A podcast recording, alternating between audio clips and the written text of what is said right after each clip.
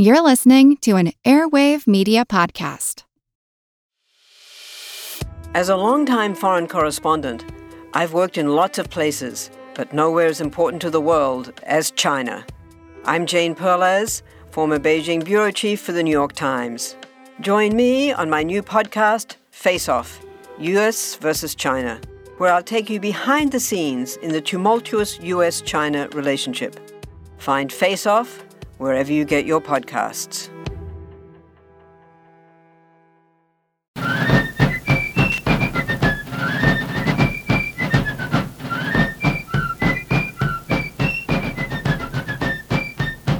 Hello, and thank you for joining the American Revolution.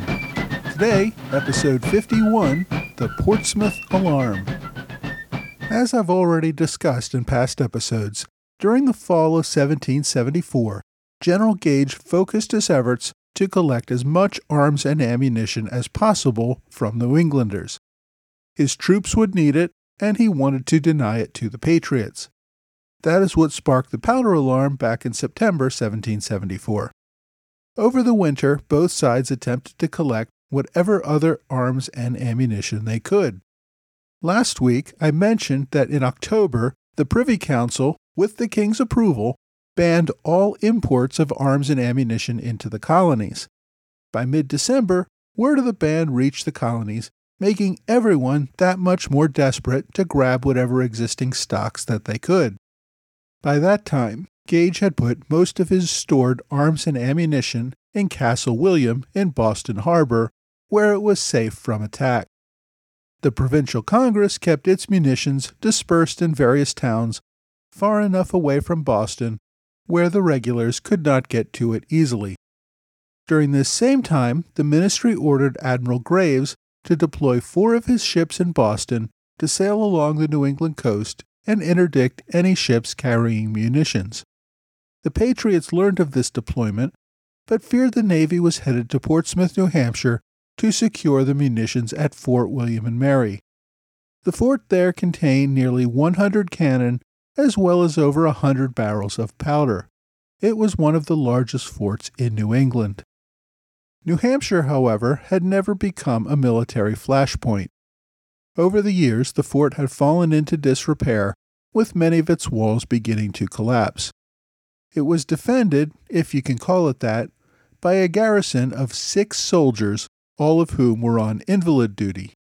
The Patriots feared the British Navy might be moving to secure these weapons and munitions before they fell into Patriot hands.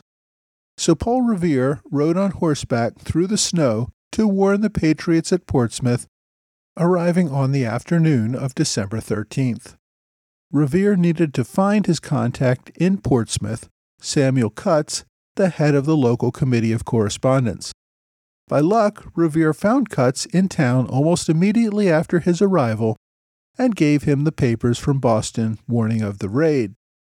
Cutts attempted to assemble the committee to discuss a response, but it was already evening. Getting everyone assembled at that late hour would be impossible. So they sent word out for a meeting the following day. Still, several members of the committee decided they needed to take quick action. They began to alert the militia to assemble the following day as well. Of course, none of this remained a secret. A Tory informed Royal Governor of New Hampshire, John Wentworth, of Revere's arrival and the activities of the local patriots. Now, Governor John Wentworth was a New Hampshire native. His grandfather had been the first lieutenant governor of New Hampshire, John became governor in 1766 after his uncle, Governor Benning Wentworth, retired. You may remember Uncle Benning as the governor who sold all those questionable land claims in what eventually became Vermont and nearly started a war with New York. John had graduated from Harvard College, where he had become friends with his classmate John Adams. As an appointed royal governor, though, Wentworth had to serve as a representative of the king's interests. When the governor learned that the Patriots might be considering an attack on Fort William and Mary, Wentworth sent a note to the commander of the fort warning him of a possible raid.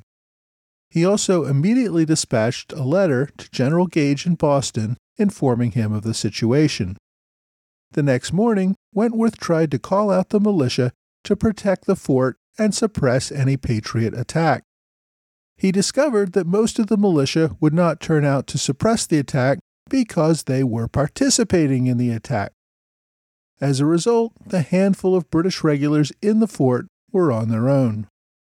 Now, the estimated numbers of militia who turned out for the Patriots are vague and varied, but a good estimate seems to be about 400 armed militiamen. John Langdon, a merchant ship captain, took command of the force. Now, Langdon would go on to have a successful career in politics, but at this time he had done relatively little to stand out. The militia gathered even as the Patriotic Committee of 45 was still attempting to gather and decide on a policy. The members of the militia were not waiting for guidance. They feared the British Navy might arrive at any moment. They needed to strike quickly to ensure success. Captain John Cochrane commanded Fort William and Mary. Now, Cochrane was regular Army, but had been born in New Hampshire and the command at his fort consisted of a force, as I said, of five soldiers. Now, 400 militiamen against six defenders does not seem like much of a fight. But six men with loaded cannon behind stone walls could do a lot of damage before being overrun. Cochrane's men armed themselves, loaded their guns, and prepared to defend the fort. To me, the actual attack on the fort seems ridiculously amateurish on both sides the assembled patriots received a warning from the colony's Chief Justice that they were committing treason and should cease and desist immediately. After they finished laughing at him, the soldiers moved on to the fort. To avoid having to commit to an all out assault on the fort, several men attempted to enter the fort that morning. Despite the governor's warning the evening before that an assault was imminent, Captain Cochrane invited two men in who wanted to discuss some personal business. A short time later, a third man joined them, looking for the first two. Then three more showed up and were also invited into the fort. Cochrane now had invited six suspect men, the same number as he had to defend the fort. Now, the fort was a really out of the way place, and Cochrane did not regularly receive visitors, so you would think this would have raised suspicion especially after the governor had warned him about this the night before. It's not clear exactly when Cochrane suspected these men were up to no good, but certainly by the time his wife came into the room, whispered to him that he was being betrayed, and quietly handed him two loaded pistols. Still not ready to leap to action, Cochrane walked outside with the men individually to question them. While doing so, he allowed three more strangers to enter the fort, making a total of nine now. At this point, one of the men, Robert White, actually admitted to Cochrane that they were there to seize him and take the fort. Cochrane did not try to take the men prisoner, but instead simply requested that they all leave the fort. The men decided not to seize the opportunity to overpower the garrison, but instead complied and left peaceably. A short time later, two more men arrived at the fort offering to help. Now Cochrane accepted their offer and put them on the line with his other five defenders. I'm not sure exactly why he trusted these two men. Perhaps he knew them well and knew their politics. In the records of later events, it's not really clear whether they helped defend the fort or helped the other side once fighting started. Around 3 p.m., about a dozen men, armed and marching in ranks, approached the fort and requested entry. Cochrane asked them why, but they refused to say. Cochrane this time at least had the good sense to tell them they needed to leave. A short time later, Langdon, commander of the Patriots, and White, who had previously entered the fort and told Cochrane that they had been there to seize him, both asked for entry. Langdon informed Cochrane that he was there to take the powder. Cochrane told him that he could not do so without an order from the governor. Langdon responded that he had forgotten to get an order, but was going to do so anyway. He made clear that his men intended to take the powder by force. Cochrane made clear that they would do so over his dead body and asked them to leave. The two men then left the fort but while they were discussing the matter with the commander, most of the Patriot militia had gotten under the walls of the fort where it was impossible for the defenders to shoot at them. Just after Langdon and White left the fort, the troops began to storm the walls. The defenders fired their cannon, though they used solid shot, which is usually used against ships, rather than grape shot, which is more effective against people. Although they were at point blank range, the attackers saw the cannon about to fire and ducked out of the way. None of the three cannon hit anyone. Next, the defenders fired a musket volley. Although they had at least dozens of muskets on hand, they did not bother to preload all of them for rapid firing. They fired their volley and then had to stop and reload. Taking that moment, the attackers rushed forward and engaged in hand to hand combat. They quickly took down the defenders and disarmed them, all except for Captain Cochrane, who backed himself against the wall and continued to fight with his bayonet despite being surrounded. Eventually, a man climbed the wall behind him, jumped down on him, and took him prisoner. Despite the exchange of fire, no one was killed or seriously injured. Cochrane inflicted a bayonet wound on one attacker in the arm, but he recovered. One of the attackers had fired a pistol point blank at a defender, but the pistol had misfired. As a result, everyone lived through the battle. Langdon then demanded the keys to the powder room, which Cochrane refused. So while holding the garrison prisoner, the Patriots battered down the door and removed all the barrels of gunpowder from the fort. They also took down the king's banner, which had been flying over the fort, an act that made clear that this was an act of war against the king. With the powder secured and removed, the intruders released the garrison and left the fort. John Sullivan, a major in the New Hampshire militia in Durham and former delegate to the First Continental Congress, received delivery of the gunpowder, which he would store inland and rather quickly distribute to various town militia units. So by the evening of December 14th, Governor Wentworth had received a report on the raid. The following morning, he ordered his loyal militia officers to enlist or impress 30 men to reinforce the fort. Since the raiders had already taken what they wanted and left the fort, this action really seemed like too little too late. As it turns out, though, it was really just too little. After Sullivan had received the note about the raid and the delivery of the barrels of gunpowder, he collected about 40 of his local militiamen and came down to Portsmouth himself to get a better idea of what was going on. Since Sullivan had received his militia commission from the governor, Wentworth assumed that he had come to support the royal government and called on him for a conference. Sullivan told the governor that he had heard that the regulars were coming to take all the munitions from the fort and that he understood the previous day's raid was a justified action to protect the colony's gunpowder. He further informed the governor that hundreds more militiamen were coming to town to return to the fort and confiscate as many artillery pieces as they could carry. He did not tell the governor that he personally had received and stored the gunpowder seized from the fort the day before. Wentworth told Sullivan that the rumor of British troops coming to seize munitions was, quote, a wicked falsehood, and ordered Sullivan to go out and disperse the gathering Patriot militia. Sullivan quickly figured out that he was going to be forced to pick a side. He could either obey the governor and be labeled a Tory, or he could side with the Patriot militia and risk being hanged as a traitor. At first, Sullivan equivocated. He told the governor he would speak with the militia and see what he could do to resolve the situation. He carried the governor's message that the British were not coming to take the fort's munitions and tried to broker a deal to prevent any prosecutions for the previous day's attack. Sullivan returned to the governor with Langdon and a few others saying that the militia was determined to return to the fort and seize the cannon, but that if the governor might be willing to pardon everyone for the previous day's raid, they might be able to prevent a second attack.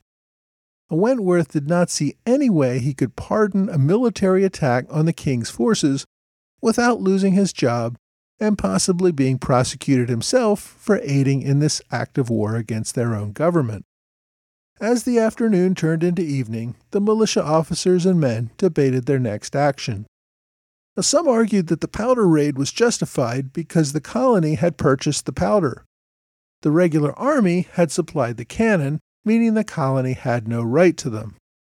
Opponents of the raid also pointed to Governor Wentworth's continuing assurances that the Navy was not coming to seize the weapons. But on the other side, people argued that this was not a question of property rights. It was about who had the weapons when war inevitably started. Also, the few hundred men who engaged in the powder raid the day before might be subject to charges of treason. Another raid would make sure that everyone in the colony would share responsibility together in their opposition. They would not allow the few men involved in the previous day's activities to take all the heat in a prosecution. Some of the militiamen who had come to Portsmouth refused to go along and returned home. But for every man who left, several more arrived every hour to increase the numbers of men who favored a raid. By early evening, over 1,600 soldiers from New Hampshire and Massachusetts were calling for a second raid on the fort. None of the militia seemed to be inclined to support the governor or go to the defense of the fort. Even Wentworth's call that morning to recruit a mere 30 men for defense apparently had failed.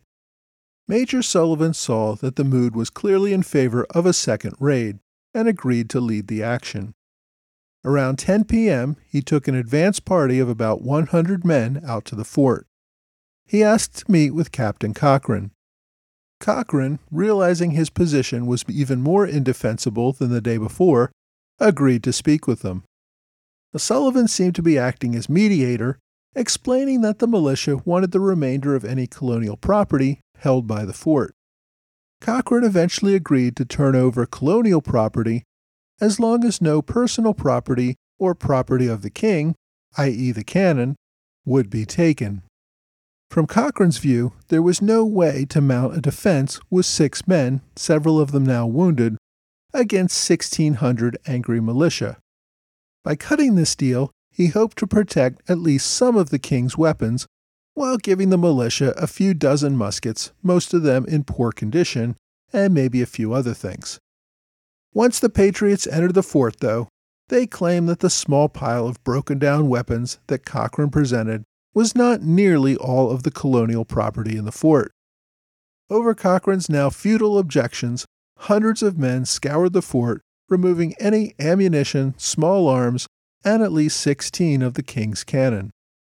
They left around 70 cannon, most of which were too large to move easily. The men worked all night, removing just about anything else of military value from the fort. The following morning, December 16th, militia had departed the fort but got stuck trying to move the artillery upriver. Everyone seemed to fear that the Navy would arrive any moment and move in to recapture the equipment. More militia moved into town, prepared to do battle with the Navy in order to give others time to move the equipment further inland. The governor and several other officials continued to make attempts to end the lawlessness, but it became clear they were only putting themselves in danger with the angry mob. By the morning of December 17th, the cannon and other equipment were all safely inland, and the militia began to return home. That evening, the first British Navy ship arrived with Marines prepared to defend the fort. By then, though, there was nothing for them to do. For a time, the governor attempted to gather intelligence to bring charges of treason against the Patriot leaders involved in the raids. In the end, though, authorities realized that even if they did manage to arrest anyone, no jail would hold them and no jury would convict them. If they managed to get a defendant to the Navy and ship them to Britain for prosecution, such an act would bring terrible retaliation. As it was, the governor, along with Captain Cochrane and several other Tory leaders, would have to flee the colony about six months later, first to Boston and eventually to Canada. The leaders of the raids, John Langdon and John Sullivan, would never be arrested. Wentworth revoked their militia commissions and also removed Langdon as a justice of the peace. But by that time, Wentworth's authority was dead. Both men continued to work on behalf of the Patriots, leaving a few months later to serve as delegates to the Second Continental Congress. Both would have successful military and political careers during and after the Revolution. Long after the war, in 1808, the government renamed Fort William and Mary to be known as Fort Constitution. Today, the same fort is part of a state park. I should also note that other colonies, also receiving word in December that Britain was banning munitions imports, also made efforts to secure existing stockpiles. Rhode Island colonists stripped Fort George in Newport of its munitions. Similarly, Connecticut colonists secured a battery of cannon in New London. Neither of these incidents involved armed confrontation as we saw in Portsmouth. It was clear, though, that all of New England was arming for a full scale rebellion. Next week, General Gage sends the regulars to Salem to seize Patriot weapons.